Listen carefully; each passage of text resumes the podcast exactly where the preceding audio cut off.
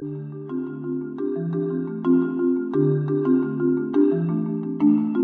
to Human Rights Today. My name is Stephen Hammond, and I'm reading from my book, Steps in the Rights Direction 365 Human Rights Celebrations and Tragedies that Inspired Canada and the World, which can be found on my website, stephenhammond.ca. On July 14, 1976, Canadian Parliament abolished capital punishment. Between 1867 and 1962, Canada executed 710 criminals while commuting the death sentences of another 400 to life in prison.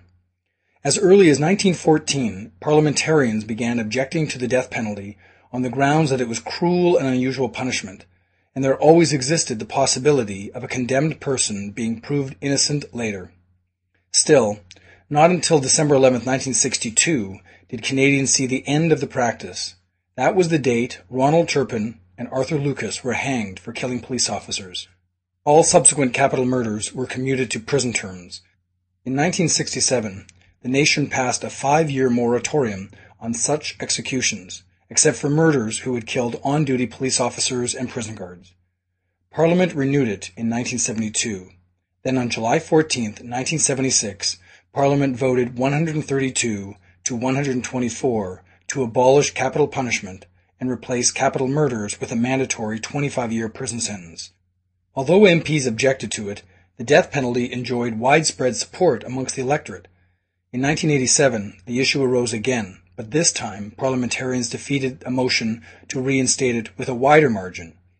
For another year, capital punishment was still allowed for certain military crimes, such as treason and mutiny, but by 1998, even that possibility was repealed. Following the death penalty's banishment, a number of men jailed for capital murders were proven innocent, reinforcing one of the arguments against it. That was July 14, 1976. If you'd like to hear a human rights story each day, be sure to click on the subscribe button. I'll tell you another story tomorrow.